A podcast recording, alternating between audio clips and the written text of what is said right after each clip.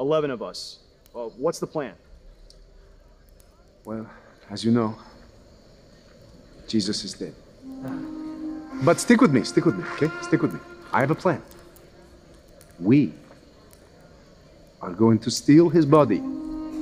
Okay, okay, I'm tracking with you. What's next? And then we're going to tell the whole world that he rose from the dead. Oh, Oh, you know I'm in. I love it already. All right, classic, classic. Then what? And then we're all going to get brutally murdered. wait, wait, wait. Come again, come again. Could you go over that last part real, real quick? Oh, what? We get murdered. What's the problem? Uh, I, I like it. I like it. I mean, don't don't get me wrong, Pete. I love me a good hoax as much as the next guy, right? Right? Uh, oh, what's in it for us? Do we all get riches, fame, and fortune first, right? No, no, get this.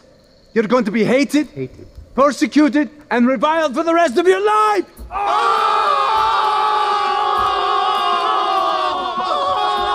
Okay, guys. Okay, fellas, fellas, fellas, fellas. Uh, look, uh, I, I, I gotta be missing something here, right? okay. I mean, why on earth would we do this?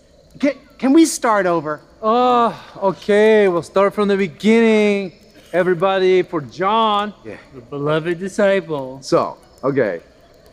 We go down to Jesus' tomb. Sounds good. This is yeah. really yes. easy. Then we pay off the Roman soldiers that are guarding the tomb with their lives. Why? Checks out. Why would they do that? Then we somehow roll away the big stone that's in front of the tomb. Obviously, you have to move the rock first. Duh. And then we steal his body. Yeah, I, I mean, I, I, I guess. Then we tell the whole world that he rose from the dead. And we get brutally murdered for our troubles. Epic break, bro. Peter, you rock. Oh, oh, okay, guys. And, okay, and then what? Then we all get killed. Come on. When do we see ourselves become exalted and praised? That's just it. You don't.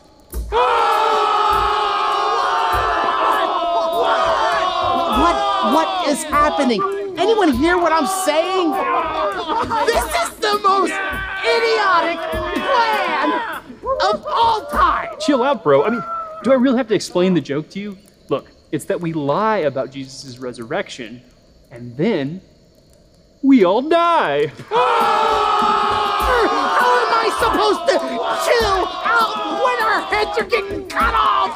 Or worse, what is wrong with you guys? Thomas. Okay, look, back me up here. I know you can't be cool with all this. I know you gotta have some doubts. Come on. Doubts? Oh no, they're having a doubts. Okay, okay, you guys have officially lost it, okay? I, I am out of here. I, I'd rather be exiled to a deserted island than spend another minute with you wackos. Have I got some good news for you? Hey, good morning, Capital City. How are we today? Good? We're glad to have you with us today. I want to welcome you to Capital City. If you're new, we're thrilled that you're here. I, am going to ask you if you would not mind to do me a favor. So, you folk in these center sections right here, if you've got room to slide in, so towards the center, that would be great if you don't mind. Uh, I have noticed over the last few months, we have become a church of people who love showing up late. So we're always having a hard time finding a seat. So if you guys here in the center, now if you guys over here on these sides, if you could go to your right, okay? If you have room and can slide to your right, that'd be awesome. And you people over here, if you've got room and you could slide to your left, okay? If you can come across the aisle to your left, that way it'll it'll make it a little bit easier for us to help people find. seats. if you just look around, you see we still have people trying to find seats here in the building this morning. But hey, are you ready to worship today? Jesus is alive, amen. We're here to worship him. It's Easter. Happy Easter. He is risen. People seem to love mountains. They're simple yet majestic. They seem superior yet they're accessible. We love the challenge of climbing. We love the peace of the view. We love the adrenaline of looking down. Mountains seem to be that place where big things happen. If you've ever been on a mountain, then you have a story to tell. It's memorable, it's impactful, maybe even life changing, but not always good. Not all mountain experiences are as we hoped they would be. Jesus' last place of freedom took place on the Mount of Olives, where he prayed for the strength and courage that the next mountain would require. Calvary, a mountain of darkness, torture, pain, betrayal, loss. The mountain where Jesus asks why God has forsaken him. The mountain where Jesus says, It is finished. The mountain that led to the tomb. Our expectation of tombs are much less than that of a mountain. I mean, what do you really expect to find in a cemetery? Really, really only one thing monuments to the dead. Little snapshots of a life that no longer exists except in memory. And what do you expect of the dead? Only one thing that they stay dead. Everyone who knew Jesus expected the same thing. On that Friday, they heard Jesus say, It is finished. But Sunday is coming.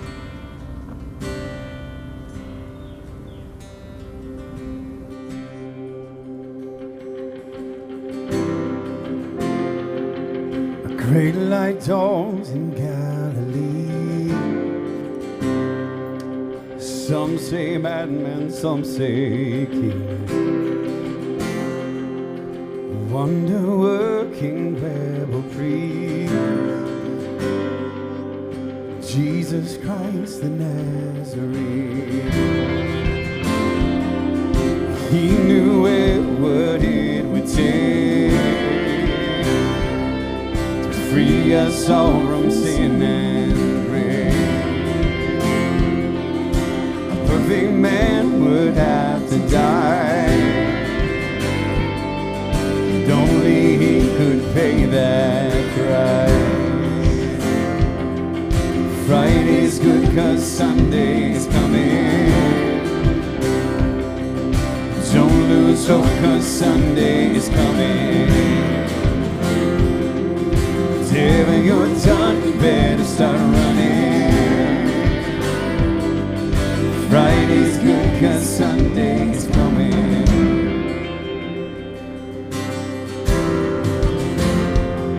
So he let the soldiers take him in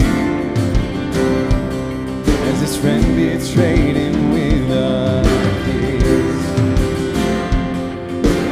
There before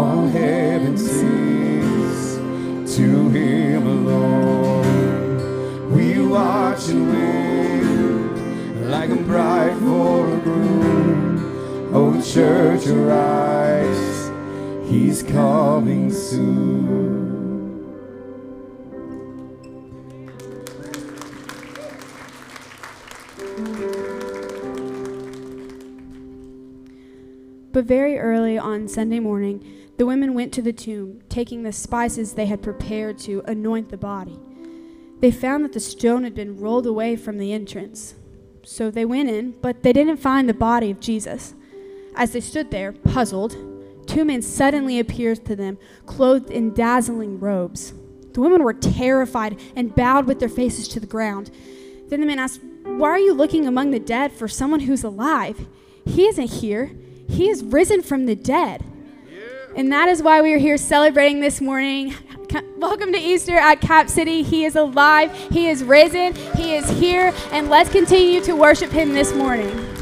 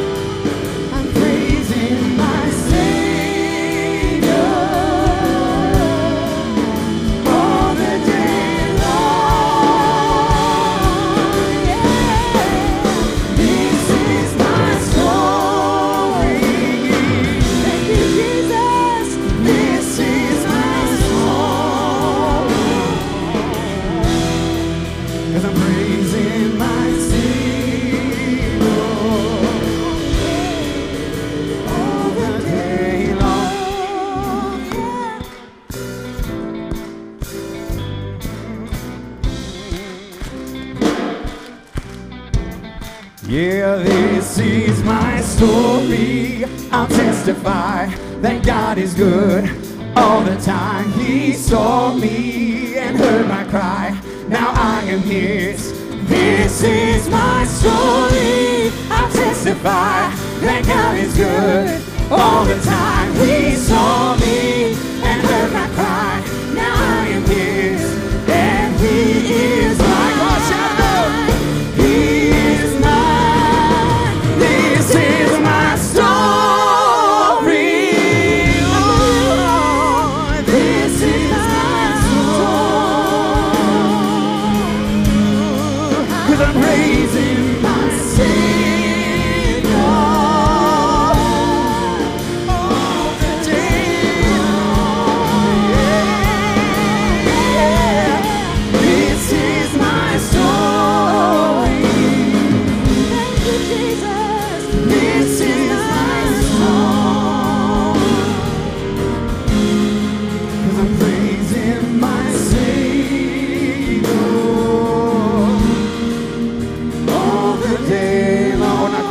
So, if this is your story, the story of Jesus Christ and the resurrection and hope, make sure you say, It's my story. I'm going to testify. He's good all the time. Come on, sing it out. This is my story.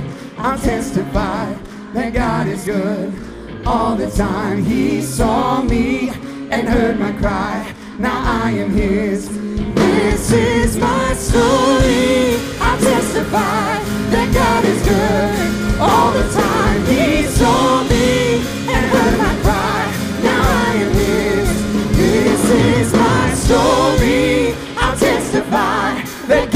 good all the time. He saw me and heard my cry. Now I am his. This is my story. I'll testify.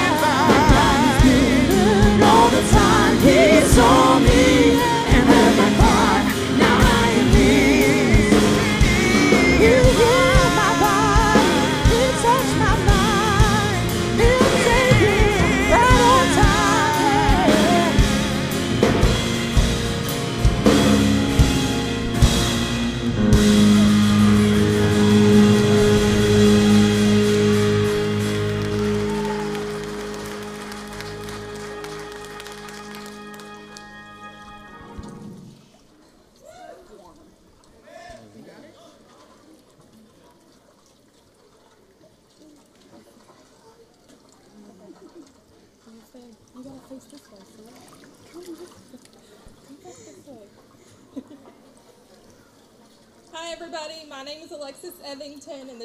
Husband Matthew Evington, and this is our friend Mary Beth and her daughter Sadie Tipton, and they have both decided to get baptized today.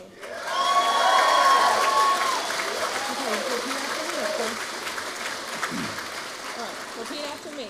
I believe. I believe that Jesus is the Christ. that Jesus is the Christ, the Son of God, the Son of God, and I accept him as my personal Lord and Savior. and I accept him as my personal Lord and Savior. Because your confession of faith in Jesus Christ as your Lord and Savior, I now baptize you in the name of the Father, the Son, and the Holy Spirit for the forgiveness of your sins and the gift of God's Holy Spirit. All right, so do you stand over here, okay? We're going to do more. Ready?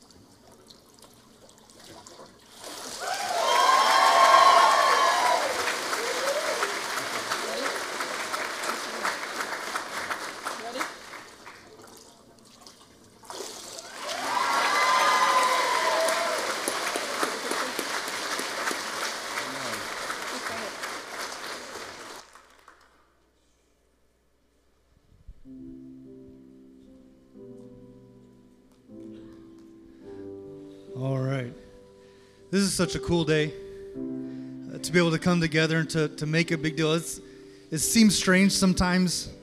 We think that we're celebrating something that happened thousands of years ago, you know? And at the same time, it is still real and relevant for this very moment.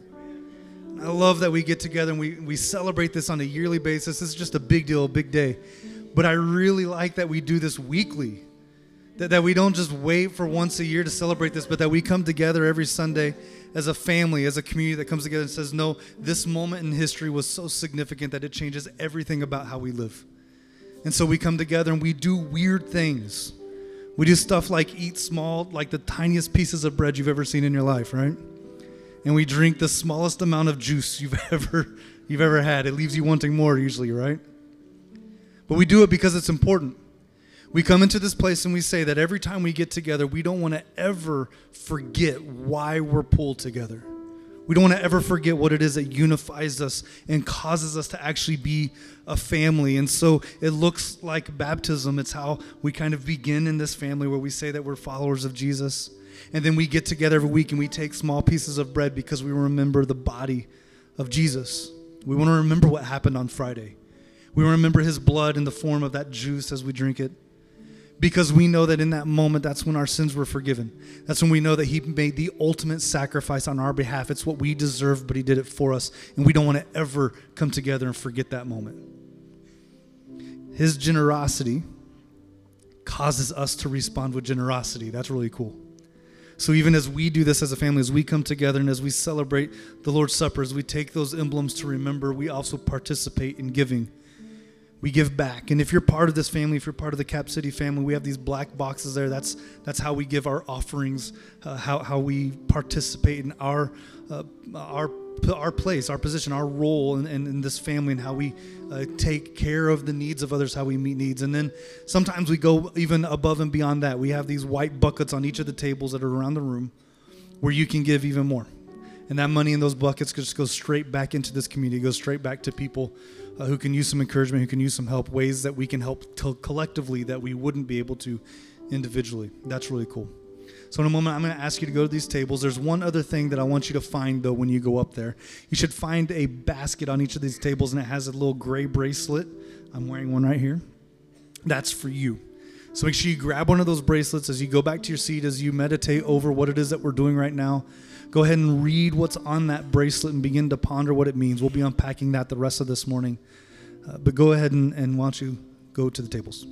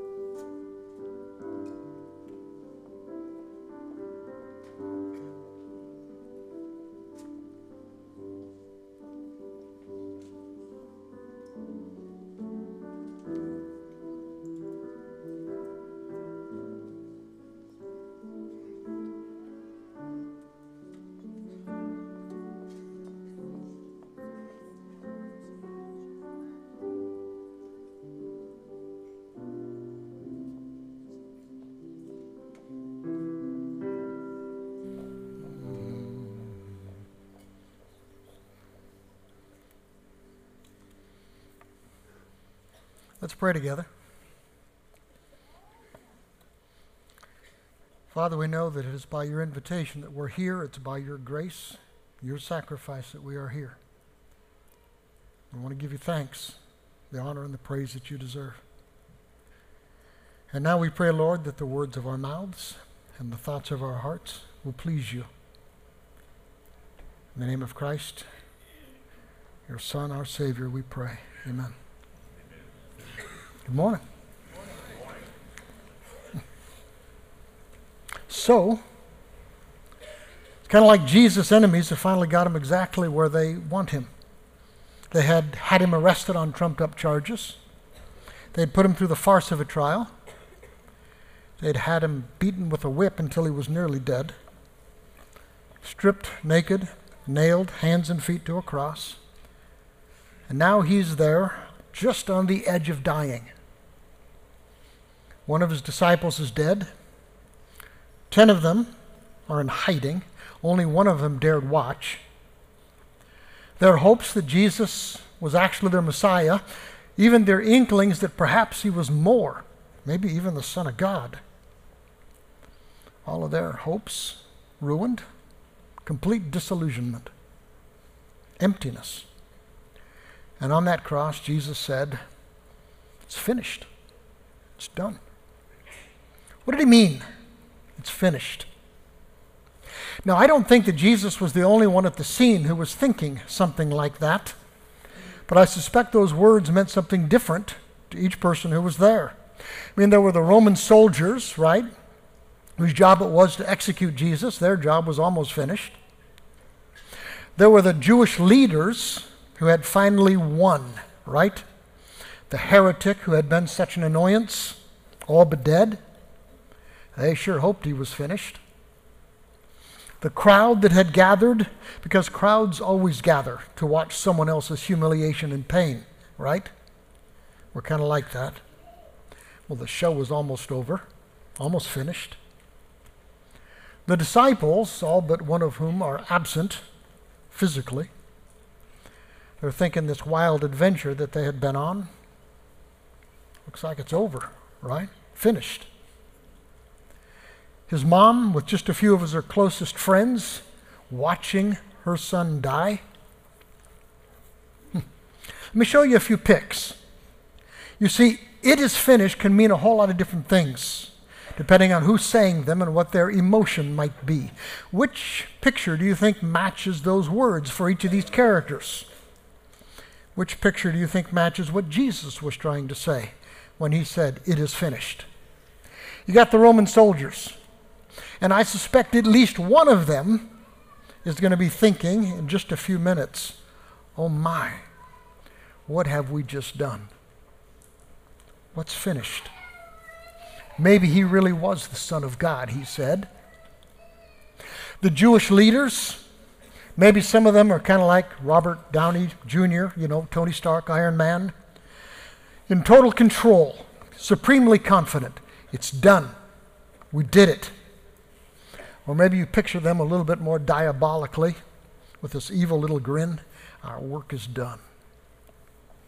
The crowd that had gathered, I kind of wonder whether some of them were kind of like this. He's done. He's done, right? Or maybe they were disappointed that the show was finally about over. There might have been a few of them were kind of like that guy sitting at his desk with his eyes wide open and his mouth twisted. Uh oh.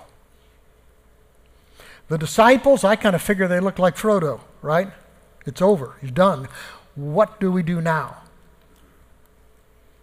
Jesus' mom, I actually kind of picture her something like this, right? What would you moms look like if that was your kid? And what about Jesus himself? I mean, he's the one who said the words out loud, it is finished. Which picture do you think captures Jesus? Frodo? The words of a broken man? Tony Stark? Supreme confidence? Maybe the defiance of a two year old, it's done. Maybe even the giddy squirrel, it's over, it's finished, I win. One more question. Which of these pictures pictures you. Now, here's a macabre question. Here it is. Have you ever watched someone die? Have you ever seen someone just dead? Well, that's exactly what Jesus looked like, right? When he said these words, he was right on the edge of dying. In a few minutes, he would be dead, and not mostly dead. I'm talking totally dead. These Romans were experts at making people dead. To make sure, they stuck a spear through his side into the cavity around his heart. Jesus didn't squirm, he didn't moan. He was dead. It all seemed finished. So many things, so many other things seemed finished, wrecked, over. Kind of like some of these things. I mean, Jesus had actually said some of the wildest things, right? One time Jesus had said this He said, The Son of Man, which is what Jesus called himself a lot, he says, I have come to seek and save those who are lost. Kind of looks like mission failure, doesn't it? One time he had said, and this is weird, he said, just like Moses lifted up a bronze snake in the wilderness, and that's a weird little story that they were familiar with.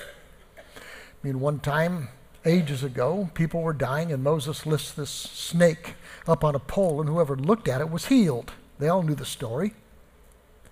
And Jesus says, just like Moses lifted up a bronze snake on a pole in the wilderness, so I have to be lifted up. I have to be lifted up on a pole so that everyone who believes in me will have eternal life. Well, he's lifted up on a pole. It looks dead. We're supposed to believe that he is the one that we believe in for eternal life. Seemed finished. It's amazing how different those words would sound in three days. And Jesus had made some of the wildest claims, right, about himself the things he claimed about himself made him sound like a megalomaniacal liar or a delusional lunatic. Jesus said, I'm the light of the world. And if you follow me, you're not going to walk in darkness. You're going to have the light that is going to lead you to life. It's kind of like the light of the world's been snuffed out, doesn't it? Is that where following Jesus is going to take you? Jesus said, I am resurrection. I am life. If you believe in me, you're going to live even after dying. Well, the one who claimed to be resurrection and life looks dead. The audacious claim seemed finished. Jesus had actually said, I am the way to God. I am the truth of God. I am the life from God. And you can't get to the Father without coming through me. How in the world could any of those who were there that day, seeing this, take those words seriously?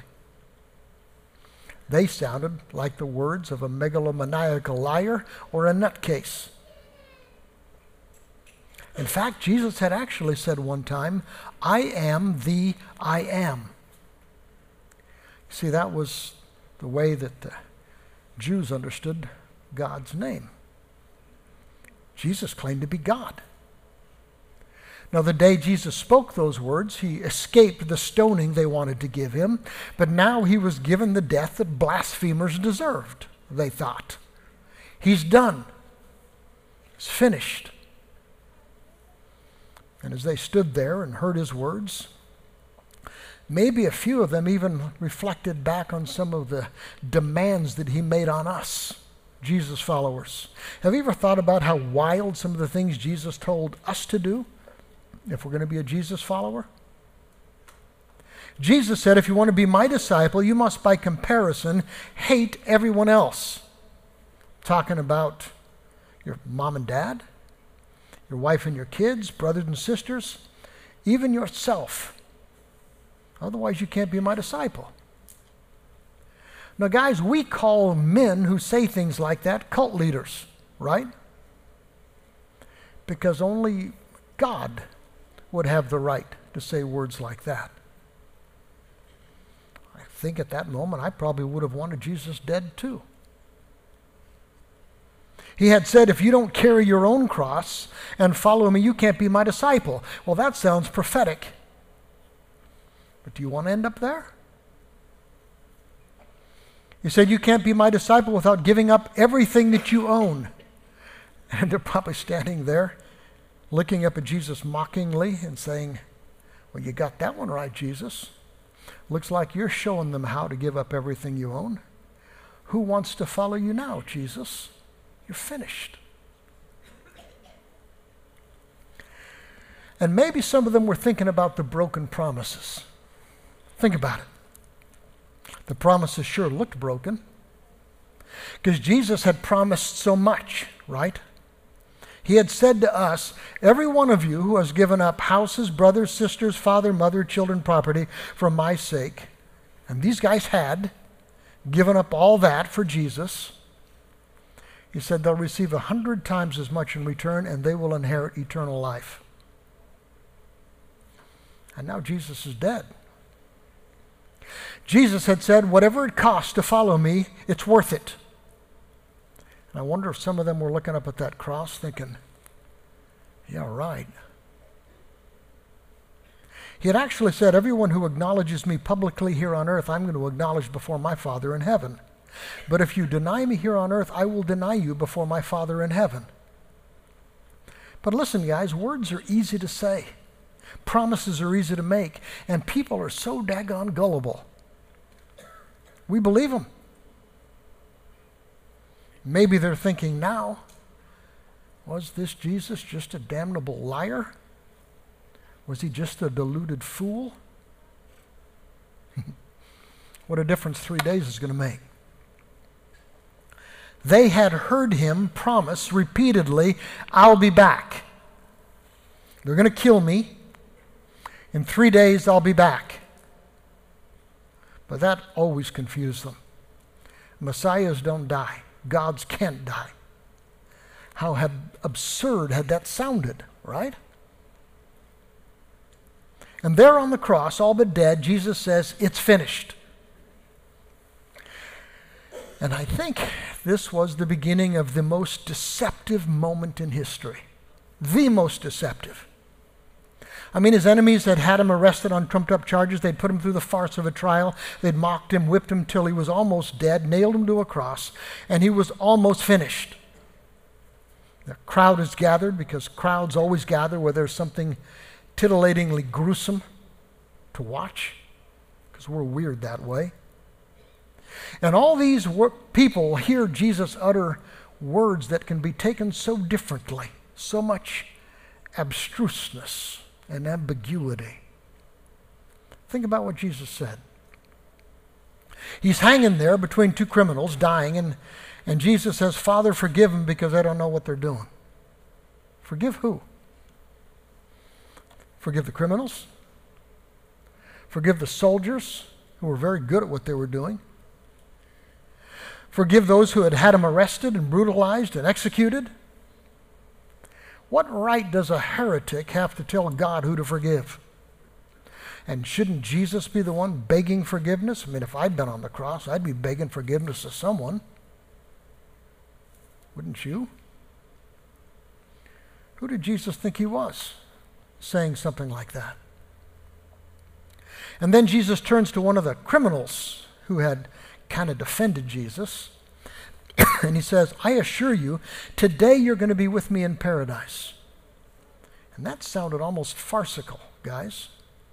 One dying heretic telling another dying criminal, in a few minutes things are going to be great. Sounded like the delusional rantings of a maniac, right? And then Jesus says those strange words My God, my God, why have you forsaken me? My God, my God, why have you abandoned me?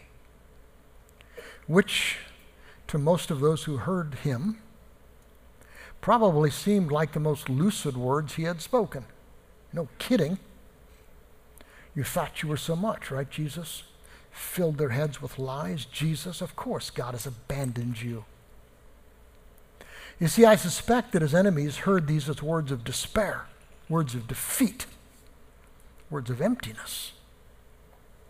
I suspect even his friends heard them as words of despair and defeat and emptiness. It's amazing how different those words would sound three days later. And then Jesus says, I thirst. No kidding. He'd been scourged, which back then led to extreme blood loss, nailed to a cross, which would have continued the bleeding, baked under a Near Eastern sun. He would have been utterly dehydrated. In fact, that was part of the torture of crucifixion. Ordinarily, they would not have given a crucified man a drink. But when Jesus asked for a drink, maybe because his throat was just parched and he had something incredibly important to say, for some reason they went ahead and gave him this sour, cheap wine. Maybe later. Maybe later they reflected on that psalm, Psalm 22, which begins with these words. Did you know this? The psalmist says, My God, my God, why have you forsaken me? Huh. Later on in that psalm, the psalmist is going to say this My life is poured out like water, and all my bones are out of joint. My heart is like wax melting within me. My strength is dried up like sun baked clay. My tongue sticks to the roof of my mouth. They have pierced my hands and feet.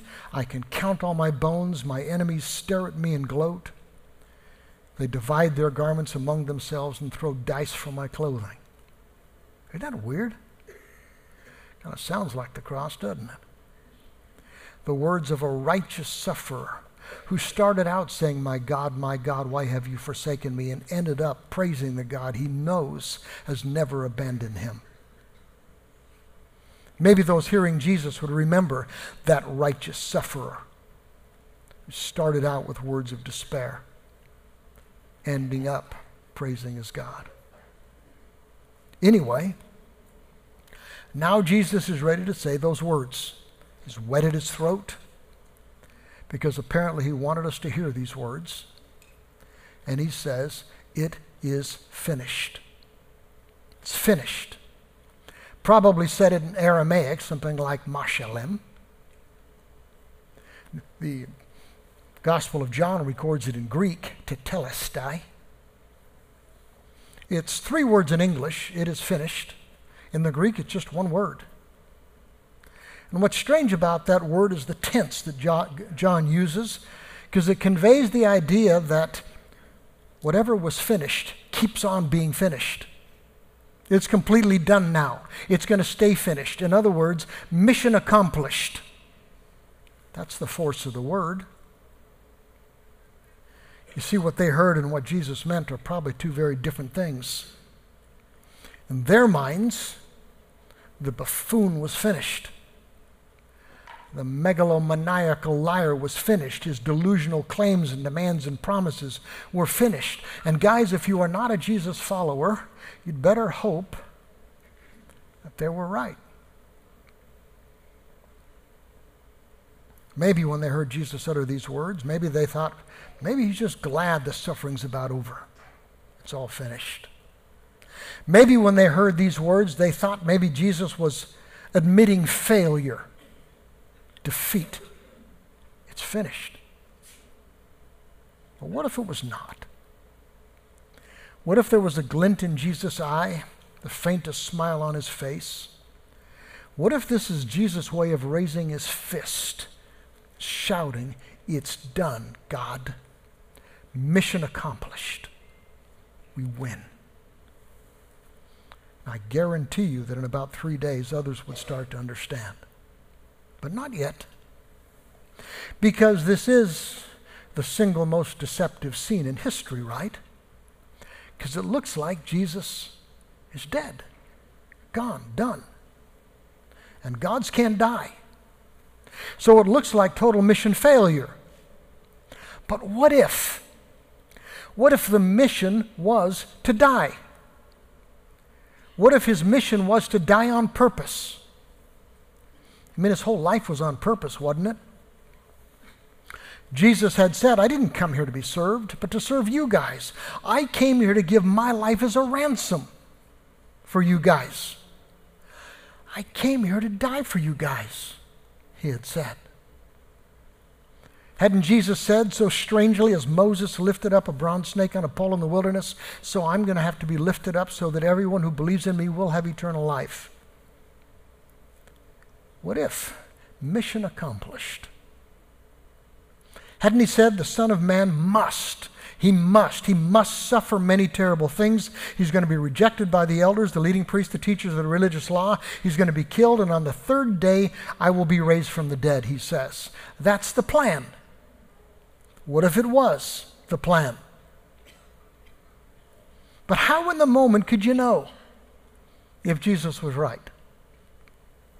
How in the moment could you know whether this was maybe the stupidest plan ever, you know, to die horribly on purpose, or whether it actually was God's wild, weird, wonderful way to show us the depth of our sin and to give us a way out? How could you know in the moment? Whether these were simply the delirious words of a dying man or God's truth. You see, guys, if the story had ended here, you'd never know for sure. Was he a megalomaniacal liar? Was he a delusional fool? Just getting the justice he deserved? Or was he God? The way to God, the truth of God, the life of God? I mean, I know it's easy to make the kind of outrageous claims that Jesus made. It's easy to make the kind of outrageous demands on his followers that Jesus made. It's easy to make the kind of outrageous promises that Jesus did. Others have. It's rarer for someone to say, they're going to kill me, but in three days I'm going to be back. But what if? What if a man who had said those things pulls it off? What if in three days he really is back? That would kind of make it is finished sound a little different, wouldn't it? In fact, all of those things that Jesus had said on that cross would sound way different now, right? Father, forgive them because they don't know what they're doing. No kidding. They didn't have a clue. But if a man predicts his death and his resurrection and pulls it off, maybe he does have a lot of pull with God maybe he can dispense forgiveness. He had told the criminal, Today you're going to be with me in paradise. And if a man predicts his death and his resurrection and pulls it off, maybe he really can pull off a promise like that. I know he'd said, My God, my God, why have you forsaken me? But maybe we discovered that those are not the words of a man who had lost hope in God. Maybe he was driving them back to the Psalms where it talked about a righteous sufferer who in the end would be vindicated by God. And then he says, It's finished. It's finished. Not words of despair, but words of victory. We did it, Father. It's done. Your will, my mission accomplished. They have their way back now. You see, raising from the dead is kind of difficult for a man to pull off on his own. You try it. Pretty much takes the help of our Creator, right? So, doesn't it seem like Easter is kind of like God telling us all over again, This is my son, guys. Listen to him. Doesn't it seem like this is what it's all about? We're going to talk about the evidence for that on Wednesday why it takes mo- way more faith to disbelieve in the resurrection than it does to believe in it. Don't you think this is God saying, This is my son? Listen to him. you see, that mission that Jesus claimed to be on, those outrageous claims that he'd made about himself, the outrageous demands that he made on us, the outrageous promises that he titillated us with. God is like, This is my son, guys.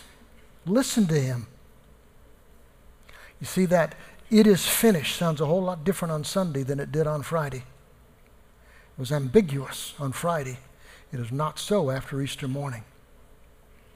We need the forgiving he offered on that cross.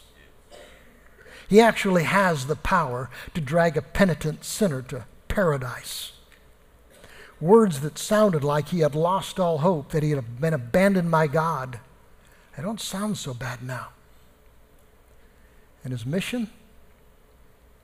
wasn't a failure. He'd done it.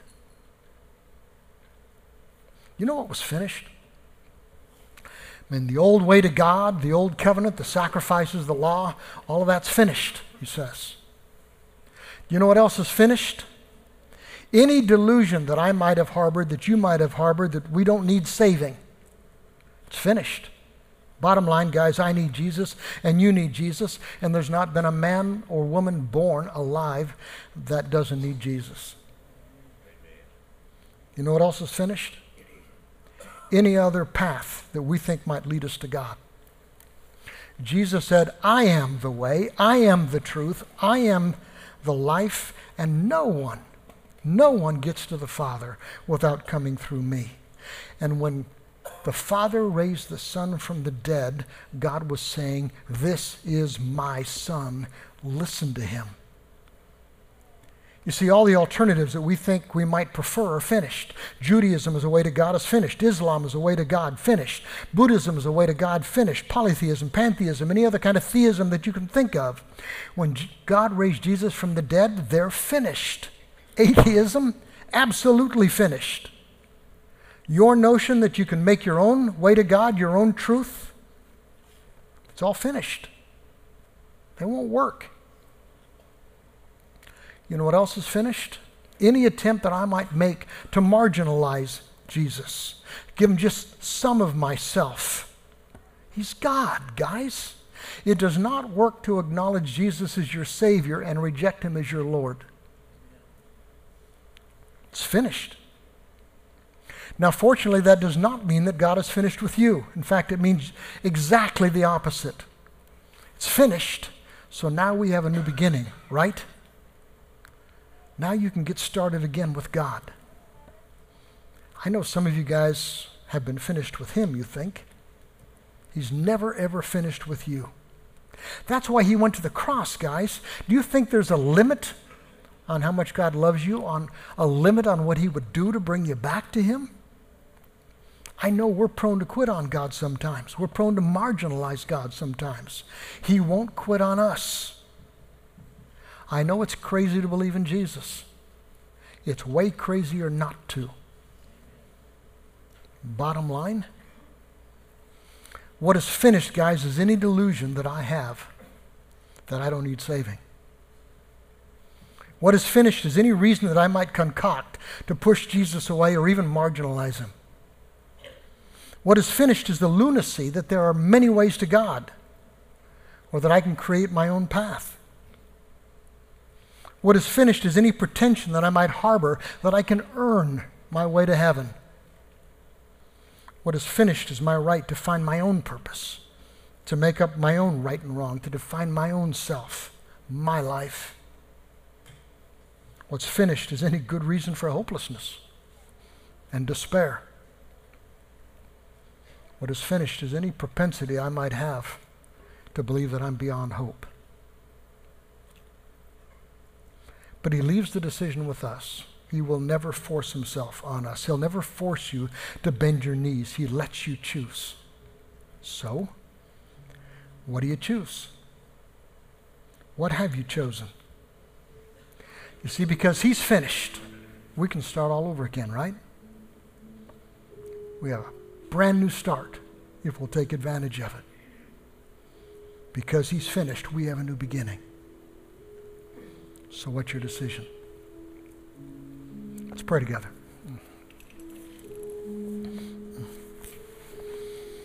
Father, it's an amazing story. It's a sacrifice that just blows our minds.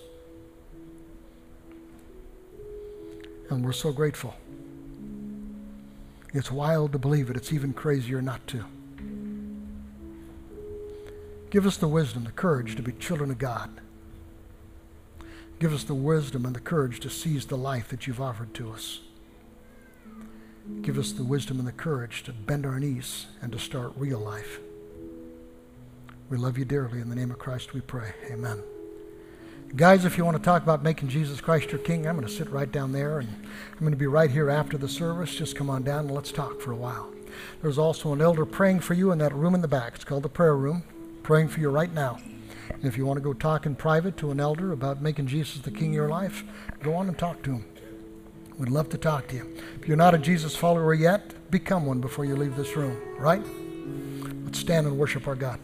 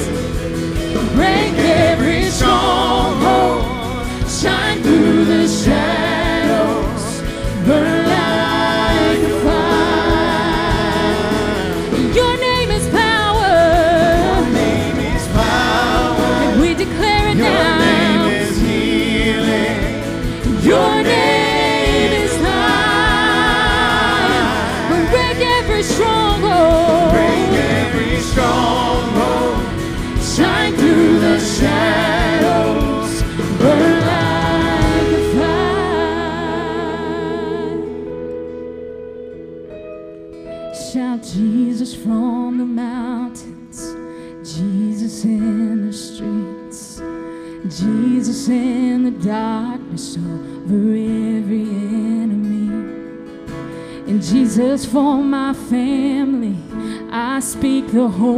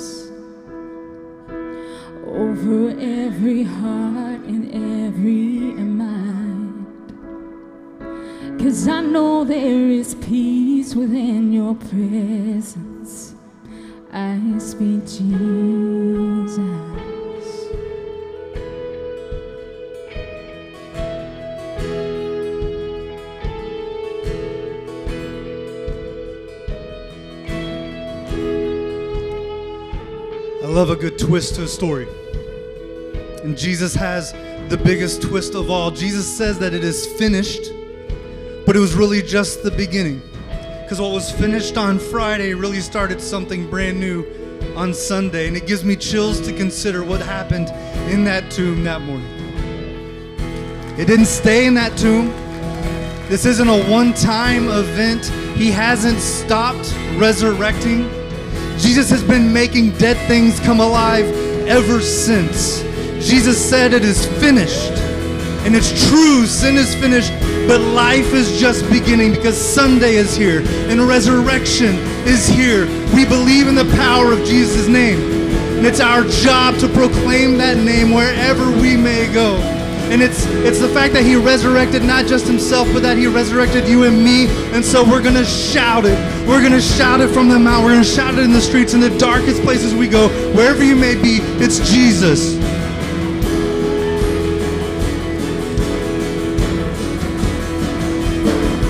Shout Jesus from the mountains, and Jesus in the streets, and Jesus in the darkness over every enemy, and Jesus for my family.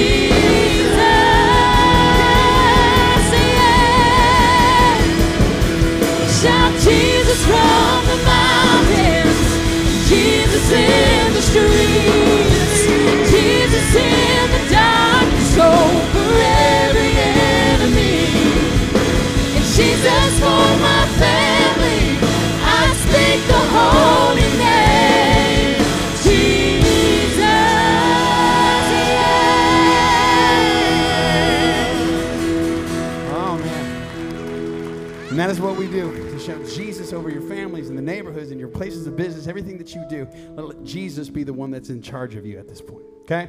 I'm so glad that you chose to be here. I'm so glad that you are here on this Easter Sunday. He is risen. He's risen indeed. We want to make sure that you know what's going on. So if you want to make go to our uh, website, capcity.info, you can find out everything that we're doing. One in particular on Saturday that's happening for ladies. If you want to register for a ladies brunch, it's happening this Saturday. So make sure that you go to the website. And make sure you also come back next Sunday. We start a whole brand new series. It's called Remastered. It's very, very cool that Jesus Christ has done this stuff. That's our story. And now he wants to do something. He loves us exactly as we are, but he also loves us enough to take us into a new place. So wherever you were, the old is going to be made new with this remastered series. We hope that you come back. We're going to be, uh, we're going to do another song, but you guys can feel free to leave. It's one that these guys are very excited about. So uh, we're glad that you chose to be here. Can I pray for y'all? And then we'll send you out, okay? Father, thank you so much for these people and their love for you, their desire to see you, to experience you, Father, your story, that's the one that we want to be a part of. What Jesus Christ has done for this world, He's done for me. And I'm so thankful that I can bring that to my family. I can bring that to uh, where I work and my neighborhood and everything else. I just want to make sure that I, I look like Jesus. I want to sound like Jesus. And I want that for every person here. So we, we shout what Jesus Christ has done. We shout it to everybody that we know. It's in His holy name that we pray. Amen. Hope to see you again next week.